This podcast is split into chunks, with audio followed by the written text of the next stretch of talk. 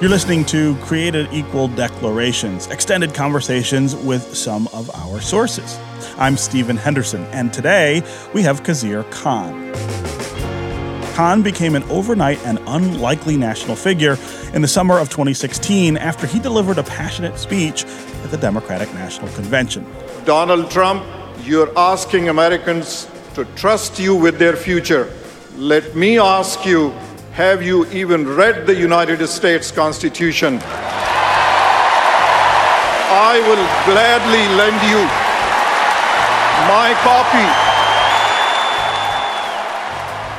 After that speech, he became the focal point of negative tweets and comments from Donald Trump, who, of course, received strong pushback from Democrats and Republicans alike. Khan is a Gold Star father of a U.S. Army captain who was killed in battle while serving in Iraq. Khizr Khan believes to his core in the values that make America a special place in the world. He's an American citizen who came here from Pakistan decades ago. He's also one of the most patriotic Americans I've ever met. Here's our conversation. The first thing I want to talk to you about is your son. I want to know from you what was your son like and talk about his pull to military service. What brought him to do the things that he did? Well, he was like us, an ordinary American. Nothing special, nothing uh, uh, exceptional, except by observing our attitudes as his parents towards our fellow beings. He was very much caring young man when he went to school, when he went to college. The values that uh, he cherished most were caring for others. As a young man in school, he was to teach, and he, for, for several years, he continued to teach swimming to handicapped children. And I would ask him, How do you practice? Because you spend so much energy and so much time in teaching handicapped children. And he would say, I am most happy, I am happiest when I am teaching and the children are learning. So it is that soul and that spirit that we were blessed to have for 27 years. And talk about how he ends up uh, deciding he wants to serve his country. He was at University of Virginia in undergrad school. He used to meet cadets of the ROTC program there, and he would see that honor, the dignity, the courtesy, the care towards one another, the discipline and he spoke with us prior to joining, saying that I feel that I am in my element when I am in their company, when I am in their association, in classrooms, outside classrooms. So, which parent would deny their children if they feel so attracted to uh, something that is so honorable, that is so good? So, that attracted him to the ROTC program, and he went through that program very successfully and uh, and then he commissioned in 2000. At the commissioning, and I want to, through my memory, I want to read those three lines that he wrote that hangs. There is a conference room dedicated at Uh, University of Virginia's Army ROTC program, and in there is his writing, and he says, I am paraphrasing, so forgive me if I make a mistake. He wrote, he's just being getting ready to be sworn an officer of United States Army. He says, the soldiers don't care how much you know up until they know how much you care.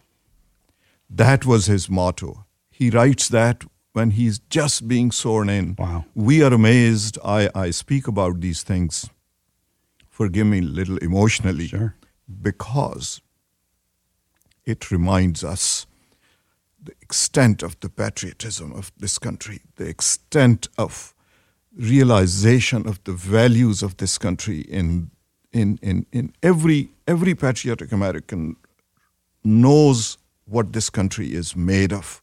And he had full Sometimes parents teach their children, sometimes circumstances are such that children wind up teaching parents. So we were taught by him what patriotism is, what caring for others is, and that is at the foundation of this country. Yeah. I'm wondering what you think about this moment in America right now, uh, where A, we have Mr. Trump talking about dramatically changing the relationship between the United States and Arab Americans, Muslims uh, in particular. And at this moment, when you have so much of the population of this country thinking about these things in that in that way, but I wonder what you think about the way we are talking about this issue right now in America and uh, what you think where you think we're headed is is uh, you know I I am often very fearful about the things that I hear and the things that I see. Uh, I'm not Arab American. I'm not Muslim, but I would imagine that for you, that visits very differently uh, on your ears and on your eyes. It's about the foundational values of this country. The forefathers envisioned those values and incorporated those values in the Constitution of United States, and we see them being practiced throughout the country. And the leadership of the world lies in those values. The Arab American community here, it is about espousing those values that make this country great, that makes this country leader of the world. The world looks towards the United States for the leadership. It's once in the history of this earth moment where these values, the values of pluralism, the values of equal dignity, the values of liberty, equal status, is practiced in this community. I have come to witness that. I had been reading, I had been listening to people talk about those values that make this country great. I am so fortunate, I am so honored to be among the community. Yeah. Do you feel like there is a broken trust uh, between the Arab American communities, the Arab American and Muslim communities, and uh, the United States uh, generally right now? Is there is there is there something here that got broken that we're going to have to repair? Well, what a wonderful question! It leads me to to to um, to speak about my mission post election uh, and I'll, I'll, I'll speak to that in a minute. I don't think the trust is broken. I think the patriotism of Arab Americans, patriotism of Muslim American has been strengthened.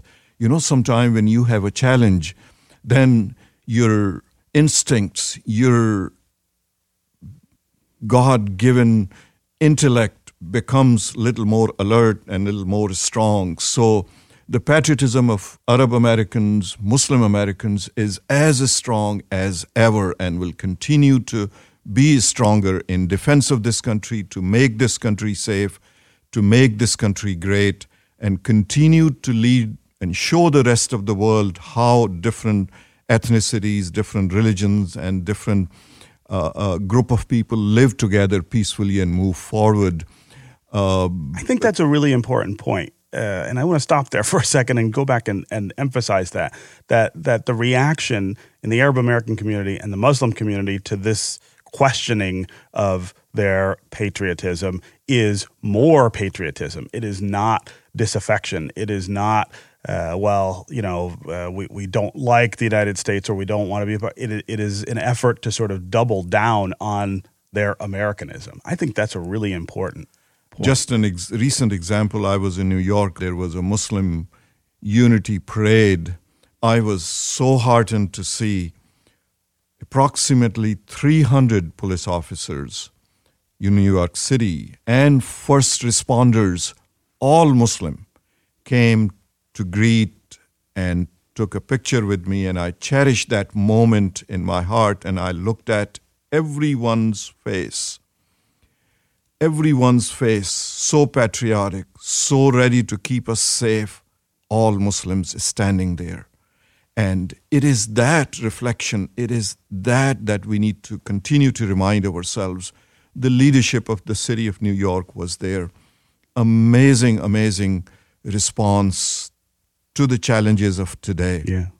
Yes, as you mentioned, uh, uh, the challenges, post election challenges, are f- staring in our face. How are we going to make the discourse, political discourse of this model democracy for the rest of the world better to its standard where it had been? Somehow, in this election, the political discourse had taken a hit and had not been up to the standard where a leader of the world, its institutions that people envy, had been attacked. It is that that we have to repair.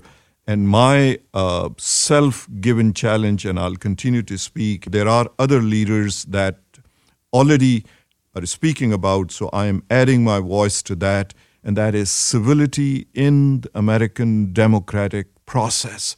How could we make sure that institutions are not attacked? Institution of election is not attacked. Institution of press, because press is the fourth institution of democracy. Executive, legislature being two, judiciary being third, press in independent press in democracy is the fourth institution. And the attacks that had been placed on these institutions will need some rethinking how our children, our future generations don't have to go through this rehashing that our institutions are not attacked henceforth. Yeah. Hate is un American. Hate is not American at all. Pluralism, if you read the history of this country, we are all immigrants. Some of us came 200 years ago, 100 years ago. Some were brought here. Some came voluntarily 10 years ago. We came here 30 years ago, but we are all part of the same process. But we are not immigrants anymore. Once we come here, we pay our taxes, we pay our dues, we take oath to defend the Constitution of United States and the values and laws of United States, and we take oath to keep this country safe and all. Uh, so that is what my imploring to every patriot American is that look at the foundation. I, I ask your listeners to take a moment during this election process, read the Declaration of Independence, what this country went through before this republic came together, the price that forefathers paid to give us this gift of democracy. And so that is what I would ask that learn the basic values of this country and you will come out so proud of what we are blessed with. Yeah. Yeah. Uh, Mr. Khan, I'm curious about about what you see in terms of the, the, the sort of relationship between uh, Arab and Muslim Americans and African Americans. Uh, that we have so much in common in terms of history, uh, of course, and certainly in America, uh, we face many of the same kinds of uh, issues in terms of discrimination. This concept of otherness that is now being foisted upon African Americans, Muslim Americans, and Arab Americans. To, is that commonality sort of a source of potential strength, I guess, for both for both groups? The commonality of our journey unites us makes us better, makes us understand that at the core of all this struggle is our humanity. And it is that common bond that is stronger than any noise of fear, of bigotry, of division, of building walls, of throwing people out, and all. That is not at the foundation of this country. And I assure you, and I assure your audience, believe me, there had been, as uh, your previous callers so eloquently mentioned, there had been similar challenges in the history to the foundation of this country. And the foundations won. The goodness of this country won. the goodness of this country united us and will continue to unite us. And you will see, and you are continuing to see, the goodness of this country is coming together, has been together, facing the perils that we face today, and our wonderful, wonderful values of this nation, this great nation, will prevail. There is sometime being in United States, we forget the role United States and this nation is playing in the leadership of the world. There is rest of the humanity outside United States that lives and looks up to United States. So we should when we face these perils, these challenges, we should always add to that God has blessed us, our Creator has blessed us with this role in the history of mankind. Today, this nation leads the world. It's an amazing honor, and we need to be cognizant of that. Our behavior, our attitude, our actions, national, local, communities, counties, cities, all should remember that rest of the world emulates us. They pray to get here. They pray to come to this country. They pray to learn and, uh, and wish to take back from here so that they can make their lives better, their communities' lives better. So we are so grateful that we are blessed with so much good in this country, and we want to preserve it. We want to make it safer. We want to make it better, and we want to move forward at any cost. Yeah. Thanks so much to Khizr Khan. I'm Stephen Henderson. Thanks for listening.